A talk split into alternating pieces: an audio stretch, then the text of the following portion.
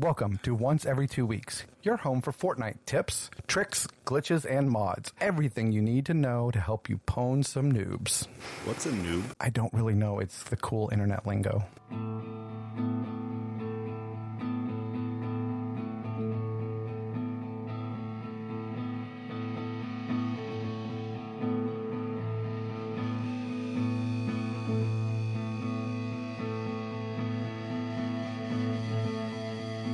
Once every two weeks is a look back at music from the 90s through a modern lens and nostalgic twinge. Hosted by two guys who've been friends since high school. Join us, Mark and Tom, as we examine old hits, forgotten favorites, and overlooked gems as we dive into the music that got us through all the fun of those awesomely awkward, angst filled teenage years, one album at a time.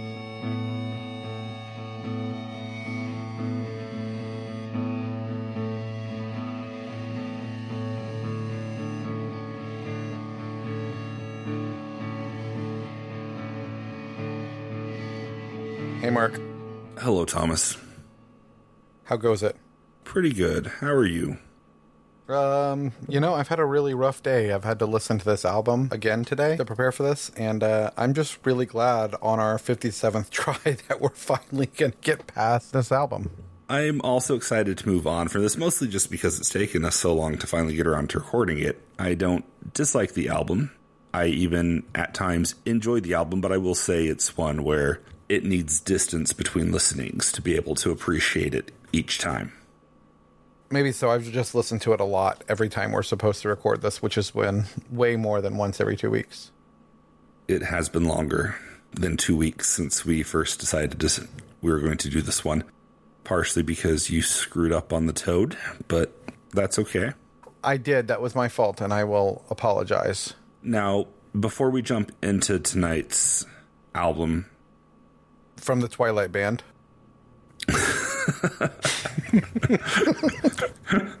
from Twilight's Muse. Since last week, we started the episode by looking back to seeing if there was anything else to be said about the prior review. I wanted to go ahead and see if you had any other thoughts that you wanted to add about Nirvana MTV Unplugged. We're talking about that one again? Well, I figured we started the last episode by talking. No, actually, I did realize that because, you know, you screwed up our Toad. When we went through the second time doing Toad, we completely forgot to mention the artwork and Dave McKean's contribution to Coil. I don't remember talking about it on either account. We totally discussed it the first time through Oh, that sounds believable. because I love Dave and I love his work. And he did a lot of great artwork in the 90s and he did a lot of good cover artwork, albums, and books. So uh, I wanted to make sure that What we, other things has he done? he did the cover artwork for Counting Crows This Desert Life. That is nice. He did all the cover artwork for Neil Gaiman's Sandman comic series. This Desert Life was the fishbowl, right? Yes. The guy with the fishbowl head. He also did the illustrations for the Neil Gaiman book, The Day I Swapped My Dad for Two Goldfish. That's funny. You know, now that I think about it, though, you can see a lot of similarities in there. Those two. There's like the distorted yellow background. The coloring is very similar. Well, Yeah, yeah. those look very similar. Huh, interesting. if there's anything that feels dated about Coil as an album, I think it is the artwork. Because Dave McKean was such a presence in the 90s and had such a aesthetic that became associated with so much. Not to say that he isn't still doing things or isn't still a capable artist, but Is he still doing things or a capable artist? I don't believe he's dead. Okay. So I would say yes. Okay. Okay. You know what had uninspired album cover artwork? What's that? Showbiz by Muse, the Twilight Band. I have to point out, we're talking about Twilight the movies. I want no confusion with the band Twilight Singers, who are incredible and I love very, very much. In all fairness, you also love Twilight, the book and movie series. Never read the books. But yes, I have enjoyed all but the last of the Twilight movies, thanks to the Mystery Science Theater guys and their podcast, RiffTrax. Riff Tracks is awesome. They did live tours of RiffTrax. They did, but they also riffed all the Twilight movies, which I have seen with my dear friend and soulmate Alex. RiffTrax has made it bearable. Are you Team Jacob or Team Eddie? I'm Team Mustache Dad. I Not don't that I want. Mustache Dad to end up with his daughter, but picking a favorite character for, of the men in the movies. Mustache Dad. Huh? There's a whole teenage mustache dad. I didn't know there was a teenage Mustache Dad. whole. I'm sorry. Team, not teen. Sorry. Is it Charlie Swan? Yeah, Charlie Swan. Huh? Okay. probably because of RiffTrax, because they refer to him as Mustache Dad. Charlie Swan is played by Bill Burke. Huh? What? Billy Burke plays oh. Charlie Swan. Billy Burke was in that show Zoo, right? I don't know. Okay, we're going to an area of nerddom that does not fall into the category of once every two weeks, Right. And whatever ridiculous intro we picked for this episode. Yes, he was in fact the star of the show Zoo. I'm not familiar with Zoo. It's one of those we're on the precipice of post-apocalyptic society after all the animals start killing all the humans. And he was on your favorite show, uh, Gilmore Girls. I've never seen a full Gilmore Girls episode. I have seen every episode of Gilmore Girls because I am a man who was born between 1980 and 1994 who is married. I was about to add that qualifier. All right, so the basics of showbiz. It's an album by a band called Muse. It was the first album It is. by a band called Muse. Their debut. It was released September 28th, 1999 on Maverick Records. Do you know who founded Maverick? Your dad? Close. Maverick was founded in 92 by Madonna.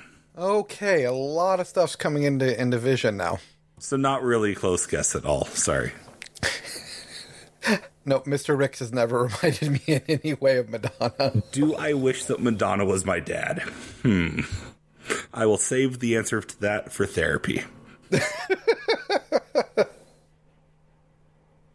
so, Muse are Matthew Bellamy on guitar, keys, vocals, Chris Wolstenholme on bass and backing vocals, and Dominic Howard on drums and percussion. These are, in fact, all the band members of Muse. Um, they they got together originally back in 1994 in Devon, England. Like Toad the Wet Sprocket, they formed in high school for a battle of the bands. Yep. Unlike Toad the Wet Sprocket, they won their battle of the bands. And unlike Toad the Wet Sprocket, these guys fill stadiums to this day. Too soon. Too soon, bro. What did Toad ever do to you? Not only did they win their battle of the bands, but didn't they break some of their instruments too, trying to be cool? Probably. That is what they do. And Matthew Bellamy does hold the record for most smashed guitars on a tour. Wow, that's something to hold on to, huh? Hey, he's in the Guinness World Book and I'm not, so. What was their original name, Mark? They played the Battle of the Bands under the moniker of Rocket Baby Dolls. Yeah. winning the battle of the bands prompted them to take themselves a bit more seriously and decided that maybe they could be a real band and decided to get a real band name. They went with Muse because it would look good on a poster, Yep. It was nice and short. just like Mark. I'm taller than you. I know, that's what makes it funny. Uh, visual jokes with no visual cues. You're welcome, Internet. so I'm just curious because I don't think anything in this. We don't see a lot of growth, in my opinion, from uh, in Muse's music getting like deeper, evolving a lot. So, how, how would you classify Muse's music? Since this is their first album, I don't think we necessarily need to worry about growth. You're getting way ahead of ourselves. And since they didn't put out another album before 2000, we're never going to have to talk about them again. Within the scope of showbiz, I think it's one of those things where there's no just one singular label, but it is a combination of glam prog rock. I think is probably the best way to say it without just saying that they're trying to be Radiohead. So when you're talking Radiohead, I did see somebody who there was some when I was doing research. Somebody had said when you think about like the this band this album and what it showed as far as like potential for a band as opposed to actual quality. One of the albums they compared it to was Pablo Honey, and I can't agree with that. I'm going to go off on my first rant of the evening. There's going to be there's going to be a handful of these tonight probably. You have bands when they start, the good ones kind of establish like a sound to follow. There's like a natural order in the progression of the band. Sometimes bands change their sound along the way and start sounding different from where they started. And I see Muse is coming in and being inspired by Pablo Honey and continuing the sound of where Radiohead could have gone if Radiohead continued to be a rock band rather than artists. I don't think it's them trying to be Pablo Honey. I think it's them using the foundation of Pablo Honey to build their own sound on. And I think it's, like I said, the path that, that if Radiohead had wanted to be just dedicated rock band that Pablo Honey would have led them to in an album or two down the line researching this, all of the reviews Yeah. compared them to Radiohead. Yep. The one that really stuck out to me was the one from Pitchfork because like they parallel Radiohead, but Pitchfork does it in such a completely asinine way. It reminded me of the, the the episode of The Simpsons where Homer becomes the food critic, Yep. Yep. Yep. Yep. and when he first starts, he loves everything, right? Yep. until the other critics come around. They're like, you can't just write good things. And then he just starts tearing everything apart for no reason. And that's, in my opinion, Pitchfork's approach to album reviews, to music reviews. They want everything to be like groundbreaking and earth shattering and so unique so they can be, you know, this pretentious gatekeeper of cool music. There's so much good music that they give terrible reviews to because they just have their heads up their own butts. The Pitchfork review it reads The majority of young bands are unsure of what they truly want their band to be, aside from famous. At least Muse also know they want to be Radiohead. now, I agree that, you know, Muse is trying to be Radiohead at this point. I don't disagree with that, but they go on. Matthew Bellamy's falsetto laden yelps, which sounds so much like Thom Yorke, it was inevitable after OK Computer that legions of teens would attempt to emulate the irascible, uncomfortably serene, and canonized landmark. This isn't such a terrible ripple. Certainly, copying Genius is commendable compared to copying Urban Dance Squad. Showbiz displays all the trademark promising first album pleasures and flaws. On one hand, you get less jaded zeal and direct songwriting. On the other hand, you get the predictable one-worded titles, lack of emotional depth, and A&R fingerprints. 50% of Radiohead consists of adult resignation. Muse will have to wait to see where Radiohead goes before they can follow the footsteps. So they start off making a solid comparison for the two Uh, but I disagree with them. I disagree with But- part of that though. yeah, where they lose me is saying that Muse is trying to copy because of the success of OK Computer. And at this point, OK Computer is so far from Pablo Honey. It's Right. so far removed. The Bends is an anti rock album. It's very slow, it's very soft, and it's an incredible album, but it's not a rock album. It's not- And OK Computer continues to not be Rock. a rock album. Yep. And Radiohead at this point are no longer a rock band. And so saying that Muse is taking their inspiration from the success of OK Computer No, I agree. Matt's vocals in Showbiz don't sound like Thom Yorke on OK Computer. It sounds like Thom Yorke from Pablo Honey, and even more so the the way Thom Yorke sang the bends. Yeah. By this time, we'd had Pablo Honey, we'd had the Bends, we'd had OK Computer, and Radiohead had had had grown so much as a band across those three albums. Additionally, they also had a handful of EPs They did, and just different correct. soundtracks, imports, B sides. And this was also going into the days of Napster where all of their live stuff, and at this point, they were doing a lot of road testing new material for whatever they were going to do next. And this was pre Kid A. Kid A. This is pre Kid A. Yep. And prior to releasing Kid A, Radiohead was at a point where they were seriously considering doing, instead of a full album, a series of EP releases. So they were already looking at changing their own format because they are always constantly trying to test themselves and combat their fan base. I don't know what Napster was, Mark. Napster was some I- platform my older brothers used at college. Regardless of why or how or why not it sounds like or does not sound like Radiohead, there was a lot of comparison because Showbiz was recorded by producer John Leckie, who had produced a handful of fairly successful albums He had produced pretty much for all of the Beatles solo projects except for Ringo Starr. He produced George Harrison, Plastic Ono Band, Paul McCartney, and Wings. Additionally, he com- he produced a couple solo albums from Syd Barrett, a couple Pink Floyd records, including Wish You Were Here. He worked with Mott the Hoople, Simple Minds, The Fall, Stone Roses, Posies, The Verve, Elastica, Richard Ashcroft, Spiritualized, Dr. John, Cowboy Junkies, a long list of bands that did okay. But he also was the one who had produced a little album called The Bends. I think we hear a lot of the influence of from the Bends in this vocally. He did produce Radiohead, but he only produced one of their albums. It's not like he was the guy who had produced all of Radiohead up to that point. Well, I mean, if that's the case, then we could also say, oh, obviously Radiohead sounds too much uh, like it's dabbling into Pink Floyd because he did some Pink Floyd stuff. I mean, that's just a ridi- that's that's not. I don't I don't see that as a good comparison. I agree with you completely. It's sloppy, quote unquote, journalism. As somebody who has a background in actual journalism, whenever I talk about music journalists, again, with the visual references that you can't see, I am literally right now doing finger quotes when I say journalists, because I always do that when talking about music, quote unquote, journalists, because music journalism is generally a fairly lazy thing. And that's why we chose it for our podcast. Because we too are lazy. We are lazy, lazy people. To be fair, John Leckie only produced half the album. Who produced the other half? Paul Reeve. And Paul Reeve is somebody who had been working with Muse prior to their debut. He had worked with them on a couple of EPs that came out before Showbiz.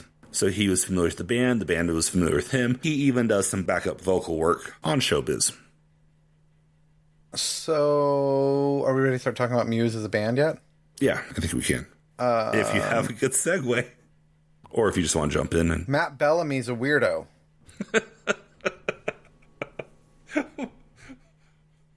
explain. Uh, yeah, I don't know. I just the the first thing I knew about the first time, like I'd heard Muse, but the first time I heard Matt Bellamy was back in the early twenty aughts, maybe I don't know. He came up somewhere on probably MySpace talking about being a conspiracy theorist and 9/11 stuff, and I remembered that about him. Then when I was researching this, he disavowed it and said that's not what he believes, but he sees a lot of it on the internet. I'm like, dude, just stand by your convictions. If you believe it, believe it. Don't ham haul around. He also dated Kate Hudson, so you know, there's that. I mean, even if you don't believe in the conspiracy itself, stand by the convictions like the guy who started the flat earth movement. right.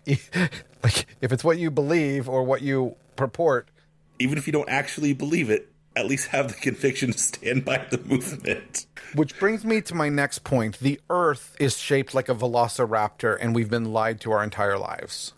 Turtles all the way down. No, I thought we were just on the turtle's back. I thought we were a velociraptor on the back of a turtle. I don't know. I can't keep track. Right. And if you But anyway. drill through the shell of the turtle whose back we're on, what do you hit?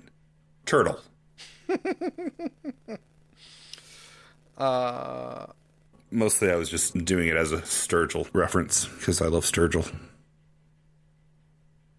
do you know who Dominic Howard? What celebrity he'd want to meet more than anybody else? Your mom? Also, a hint, he named his dog after the celebrity. He has a dog named Karen? Close, Hendrix. Oh, okay. The drummer, or no, Dominic Howard is the drummer. no, I'm thinking Chris Wolstenholme, the guitarist. That's a fun name to say, isn't it? Oh, it sure is. He was in a post punk band as a drummer before joining Muse. They were all in other bands when they came together. Yeah, I just think it's he went from drums to guitar. It's kind of interesting. Well, bass. Anyone can play bass. I mean, Charles used to play bass. Steve played bass. He did. Yep, he did. I miss Steve. To be fair, it's hard to be critical. I mean, it's easy to be critical, yes. Challenge accepted on this podcast. But you've you've got to remember, Bellamy met these guys in high school. They formed this band, and that's all they did. He doesn't have a college education, No. So it's easy to make fun of celebrities because most of them aren't good with schooling. Did you know that Bellamy's wife was in the Robin Thicke video for Blurred Lines, one of the songs that makes me irrationally want to light things on fire? No, I did not know that about Bellamy's wife being in the video. I also didn't know that about you setting things on fire, but I'm not surprised. But if you listen to the song, you get it. Which is why I don't listen to the song. I, as a young man within whichever demographic you quoted earlier, do not have a wife, so I have no reason to be exposed to that kind of music. Oh, my wife doesn't like it either. Have you ever seen Muse live? I have not. Me neither. I was introduced to them senior year by a kid in my astronomy class. We sat at the same table and we would talk music and had enough crossover and similarities in taste that, you know, I'd recommend stuff to him, he'd recommend stuff to me, and he he'd recommended this album and a couple of others that I also enjoy or enjoy more than this one, but I remember picking this one up on his recommendation and I enjoyed it at the time because I got into it before Muse was Muse. This was just some small British band making big music. And I remember by the time in 2003 when they finally started to have success in the States, being like, oh, yeah, I remember these guys. They don't really sound like they're doing anything new, so I don't really need to pay attention now. I had also found a handful of other bands that had kind of found a way to, to scratch the itch that Muse could fill. Like there's another band called Ours. Ours. I'm always self conscious when I pronounce it because it's O U R S. Yeah, but you're from Texas. Ours. Ours. They have the kind of high falsetto at times, and they've got the theatricality to the music, and it's kind of dark, and it's kind of rock, and a little progressive. It's fantastic, and it kind of became the way that Showbiz was the follow up to Pablo Honey. Distorted Lullabies became the follow up to Showbiz. Okay. Regardless of our criticisms, like I said, they don't really hit for me. We have to acknowledge the musical genius and the, the sheer talent of the band. I don't mean to knock their talent or their abilities because they are talented and very, very incredibly capable musicians. Like I said, like after Showbiz, I kind of drifted away to other things and didn't find anything that they were doing on their next couple of albums to like draw me in. And it wasn't until they had a song in like 2012 when I don't even know what album it's on, but they had a song called Madness that is probably my favorite Muse song. But it's funny because of all the comparison of showbiz to Radiohead. I love Madness because how much it feels like U2's song Lemon. So once again, I fall into liking Muse when they sound like other people. the guitar riff on that is straight up something the Edge would do. Did you know Matt Bellamy and his wife live in Pete Sampras's old house? I did not know that. They did. They do. In Brentwood. Okay. Does it have a tennis court? Oh, I'm sure it does. I would be surprised if it did not. Unless it's one of those things like you don't bring work home. no, honey, you cannot play tennis here. What I find interesting about the Muse timeline is your guys that met in high school. Yeah. So they formed in 94. Yep. Showbiz doesn't come out until 99. So it's the full five years that they're a band and they're playing and they're not putting music out. Yes. And that seems like a long time to be a band and claim you're in a band with nothing to show for it because actually putting stuff out is how you start making money. Isn't that like 95% of bands in high school? Every good high school band I knew had an album out while in high school. Everyone from Milkbone to the Murray Project had either a tape or a CD you could pop into your car and listen to. You could buy for like five or ten bucks from somebody at lunch. Yep. Yep. On the flip side, being older and being more familiar and involved with the business side of musicians, Yeah. studio time is expensive, and musicians waste a lot of time and money in the studio. Okay.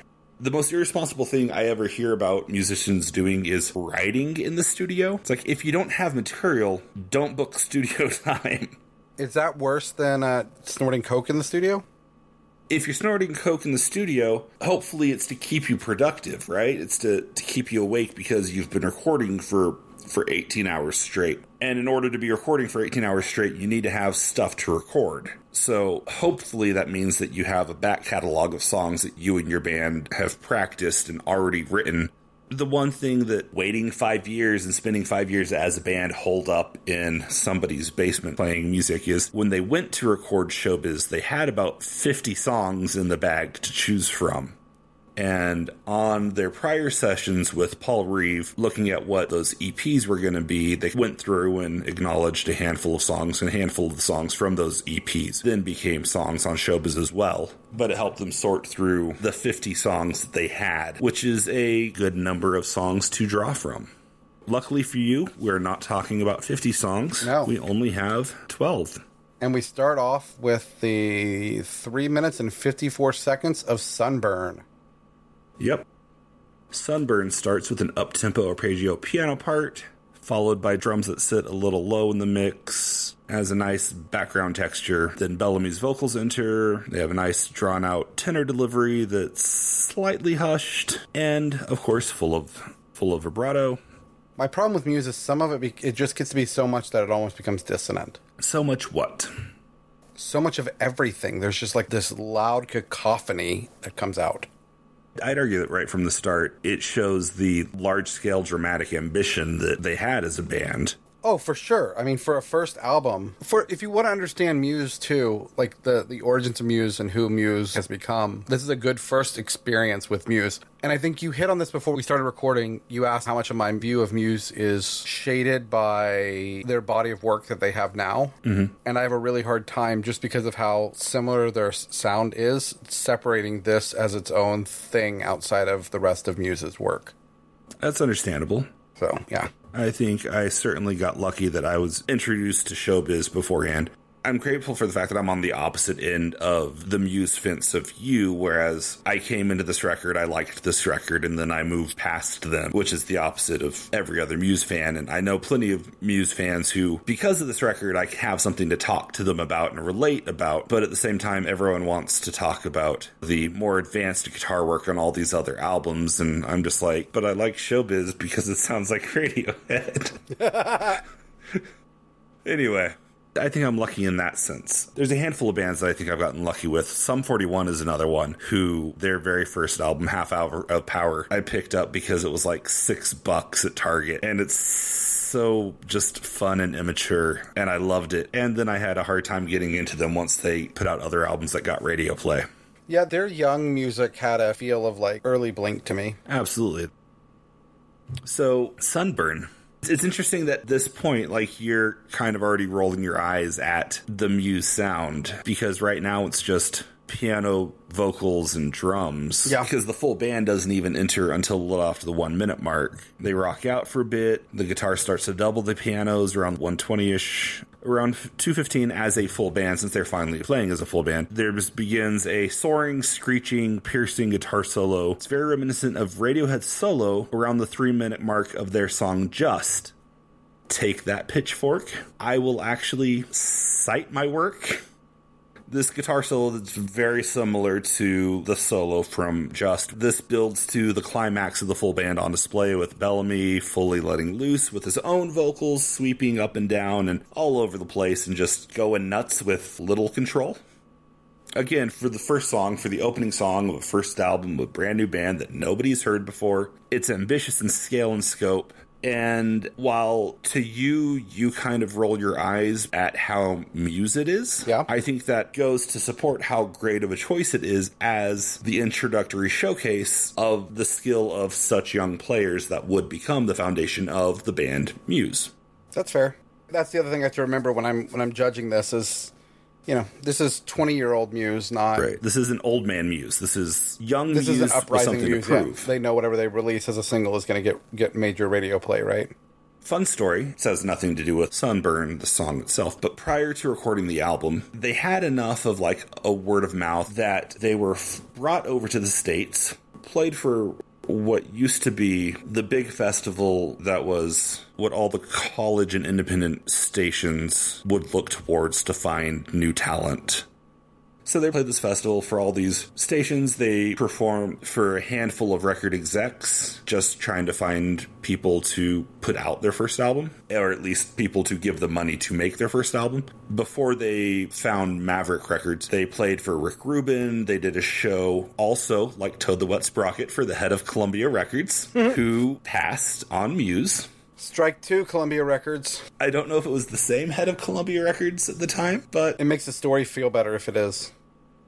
And then they played the up and coming Futures stage of Woodstock 99 Nice. the mega successful festival that that was that people entirely take seriously. So they were young, they were ambitious, and I think Sunburn was a good example of these new kids On the block. flexing their muscles. Speaking of muscles, how do we feel about a museum to muscles? Well, this album did come out over 20 years ago, so it would make sense that you could see this as a muscle museum. Yes, Muscle Museum, the 4 minute and 23 second, fairly iconic song from Muse. It's track two and starts with a simple bass part that sounds like Wolstenholme is doing an imitation of a car alarm or some sort of emergency vehicle siren. This album feels like a little cart before the horse to me, like or this song does, since they're you know they're dealing with the issues of being an up and coming band that's getting popular. Uh, it just feels very aspirational as a song on a first album. Is that what's happening with the lyrics? Yes, Because to tell you the truth, I don't know if I bother really listening to what any of the lyrics are actually saying at any point on any of this album. well, I think Bellamy's just up and down vocally with everything, and it fits with what he's doing and what the band's doing musically, and so it's kind of like maybe that's another problem I have with it is everything just kind of goes together. Like there's no, it's, it's too polished. It's not punk rock. yeah, he has lines in here like, and I don't want you to adore me, don't want you to ignore me when it pleases you. I'll do it on my own. I don't know. Well, then it's a good thing I don't look at the lyrics. One of us has to. You are sponsored by Lyric Genius. We are, Wh- which brings us to our Oh, no, our sponsorship, Lyric Genius. Lyric Genius. You are sponsored by Lyric Genius. I claim no affiliation. anyway, much of the song is just carried along by that siren bass part, and then the drums and Bellamy's vocals. Although there are a couple indistinct parts where the guitar is interspersed. It's interesting because throughout it's not that the guitar is carrying a single melody. Yeah. It's not it's not a verse chorus verse. It's just sporadic guitar and there's three or four distinct licks that it does Yeah. that it just alternates between and it doesn't bridge, it just plays one stops, car alarm, guitar comes back in, stops, car alarm, different guitar, car alarm. And I think that was meant for dramatic effect, I don't know what it was meant for. People love it though. Especially people named Philip. Fillip runs for about four minutes and one second. Philip with an F. This is an extremely guitar heavy song. I'd say it's arguably the most commercial and pop friendly rock song on Showbiz. Is that why you don't like it as much as other stuff? I never said that on record. Oh, okay. Now, on this one, the vocals do seem to live on the lower end of Bellamy's register. Not to say he doesn't take things up at times, but when he does on this one, it actually does seem more deliberate and he actually does seem in control of how and when he uses the falsetto than usual. I can agree with that. It's not just him going up and then falling down. Wow, we are rushing through these songs. Falling Down, track four. Falling Down is the first big swing and pace of showbiz, and it slows things way down. And this is the first time that I'll. Um, I mean, I, I know I made the comparison on that opening guitar solo to to Just, but this is really where it does kind of have a feel like the Bends because this one it slows down kind of goes for like a sleepier pace and it feels much more in the same vein as fake plastic trees or bulletproof Agreed. This feels less like the rest of the album, just how chill it is. Mm-hmm. But I think that's why I like it. I think this may be, if not my favorite, it's one of my favorites on the album. okay But I don't know that it would sound that great if they played it in a cave. well not many things sound good in a cave especially when despite such a low tempo and subdued instrumentation matt is still finding ways to switch from highlight notes to extended fits of screaming mid-range But Cave, the song, track five, does pick the tempo back up with what yeah. could easily be guitar tones and a lead riff that was left over from Jonny Greenwood. Jonny Greenwood is the guitarist of Radiohead. I know. I just don't have anything to add to this. Okay. But I like that we're whispering. I wasn't sure if I was filling you in on the secret or the audience, just for anyone out I think there. I think it was the audience. I think it was the just for anyone out there who's who's unaware. Now, despite this being taken from the Jonny Greenwood playbook, the drums and bass hit harder than any Radiohead. And there's a nice underlying keyboard part on this one, especially that serves to me as a personal reminder that I don't spend enough time listening to the band Koufax. And if you don't know Koufax, Koufax is a wonderful band. Their first two albums, It Had to Do with Love and Social Life, were both very piano driven indie rock, and they're great albums. Very cool. They don't like playing Cave, and the last time it was performed live was in 2010. Wow. Yeah, they got tired of playing it. According to musewiki.org, just since we're now citing things and pretending to be journalists, air quotes. um, I don't know if I don't know if, if it is an unintended thing to not play it, but oh no, I skipped one. Never mind. But that's Showbiz.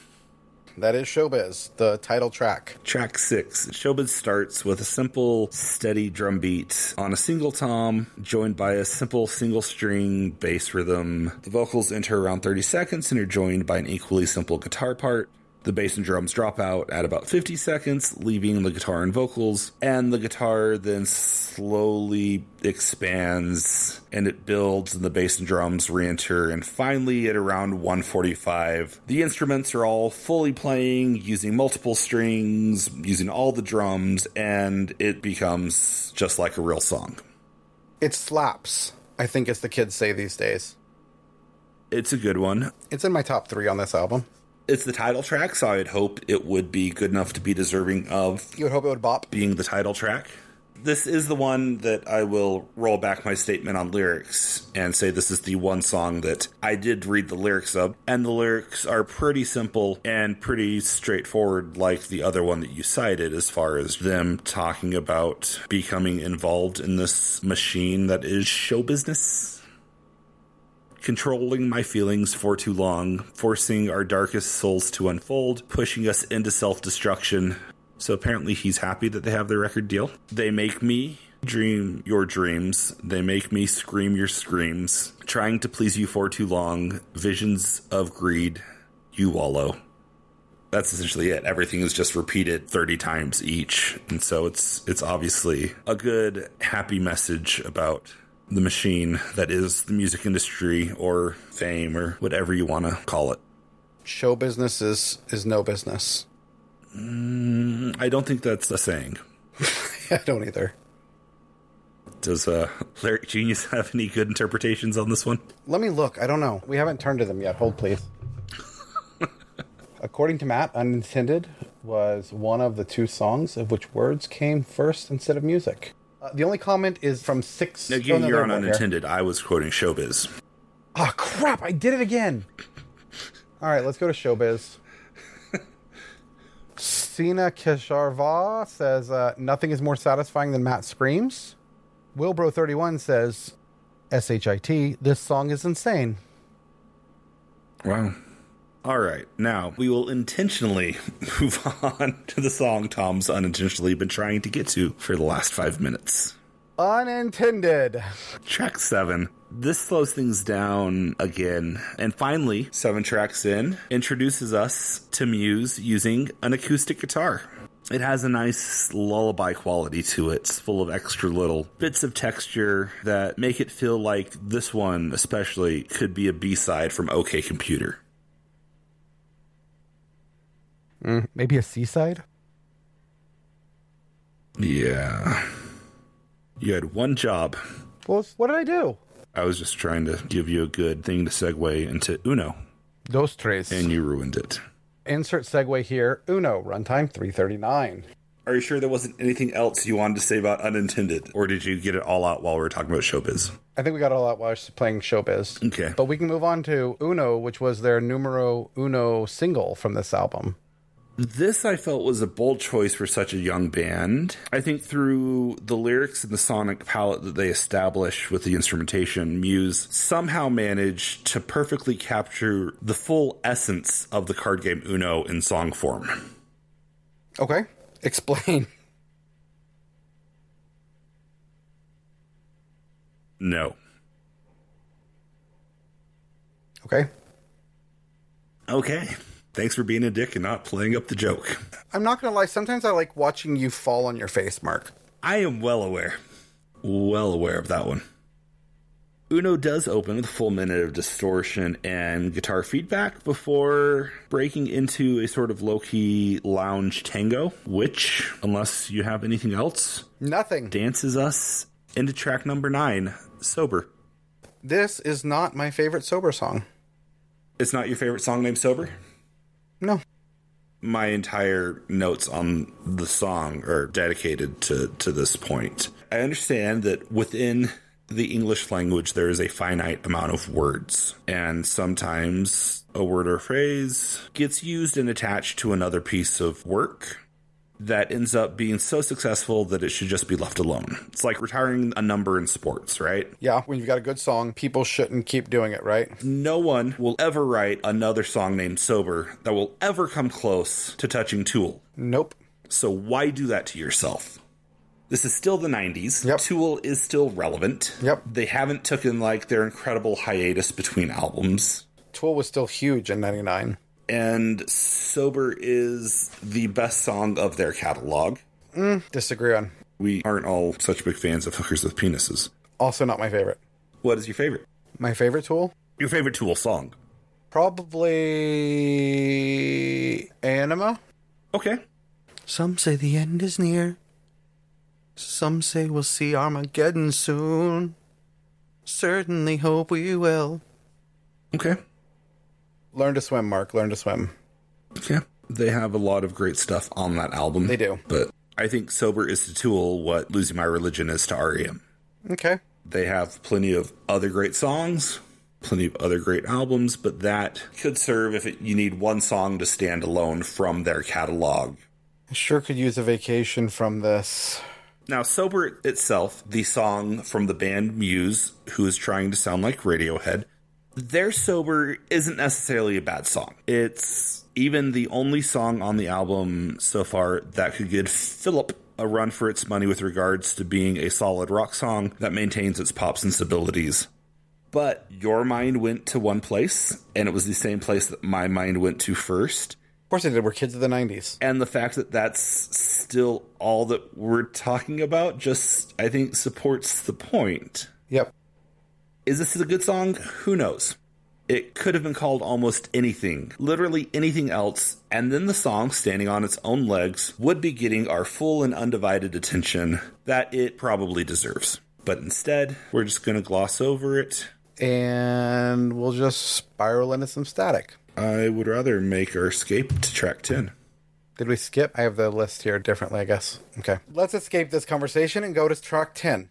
So the the reason for your confusion is because we're reviewing the U.S. release of Ah, gotcha. Showbiz.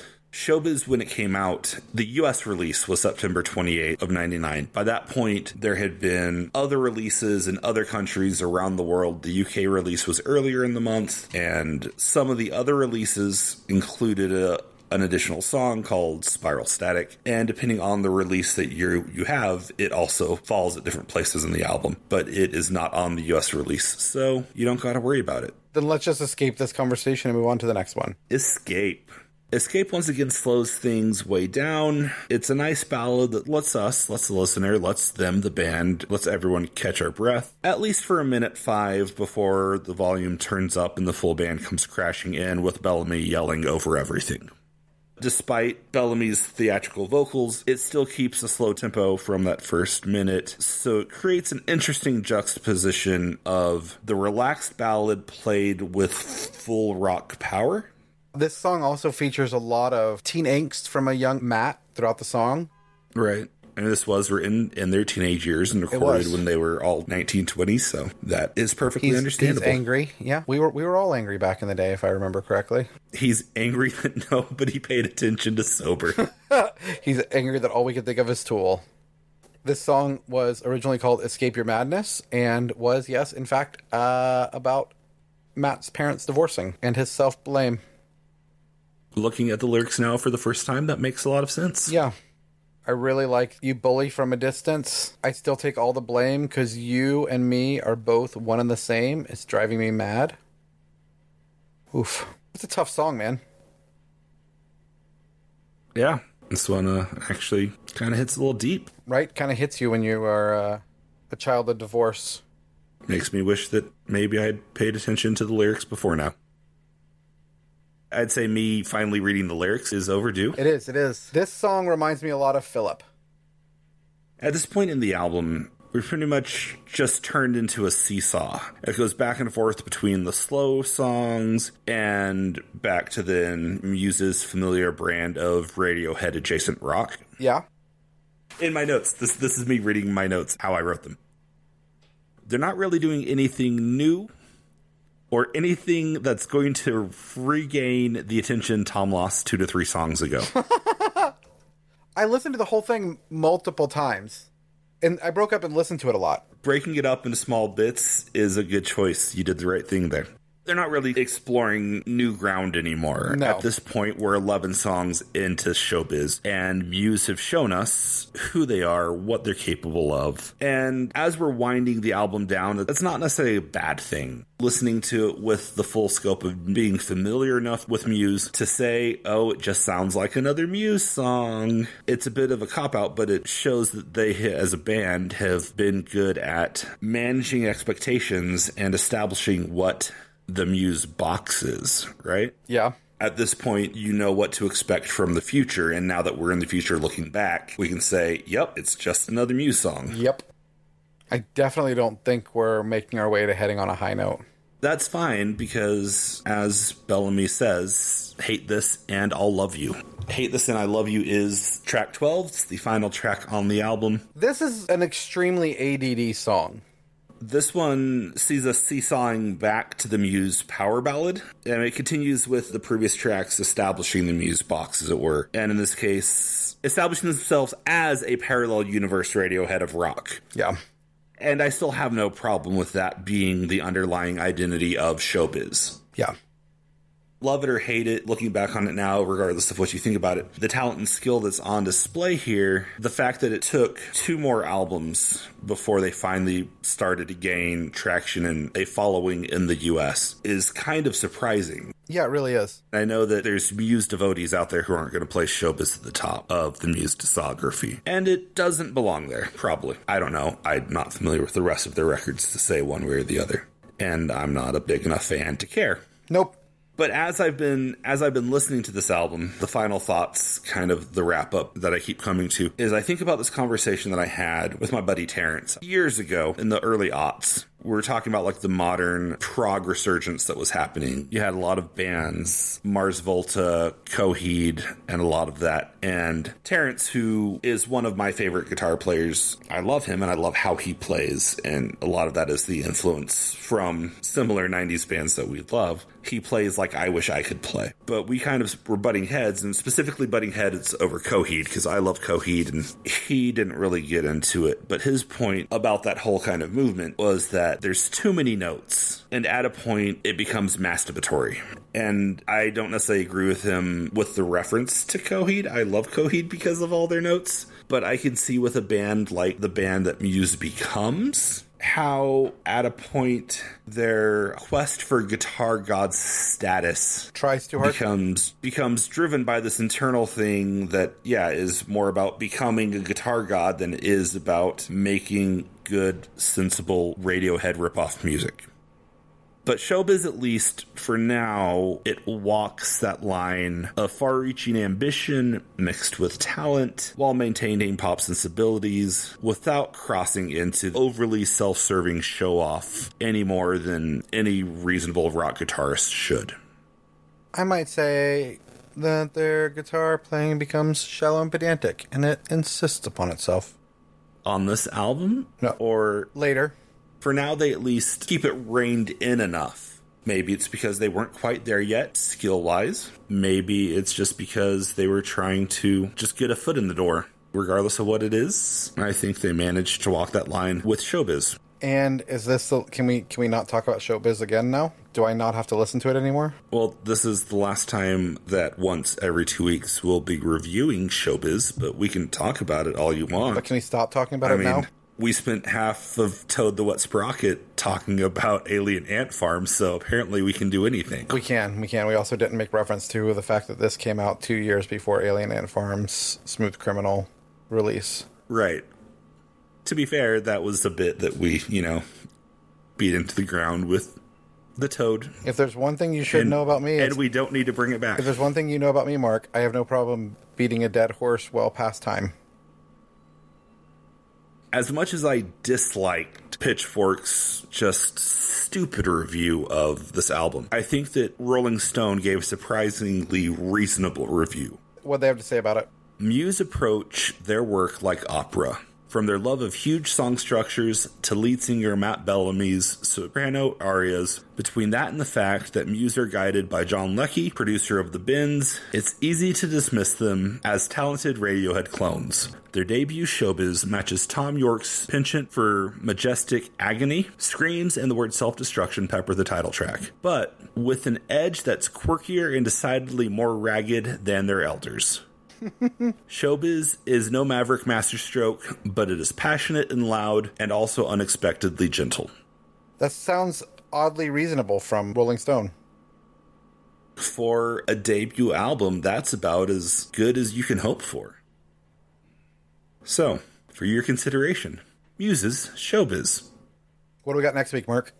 Before we get into next week, let's talk about Thom's three favorite tracks from this album. Oh, jeez, I don't know that I have them. You seemed pretty pretty confident about one at least. I did. I liked Cave. Uh, let me work on my top three. Okay. You know, you would think after three episodes I would remember that we have to discuss our top three every time. no, Mark wouldn't. Mark wouldn't expect that from me at all. Uh, please. it's a lot easier when it's an album I've listened to a lot by choice because I like it. You know what I mean? Yeah.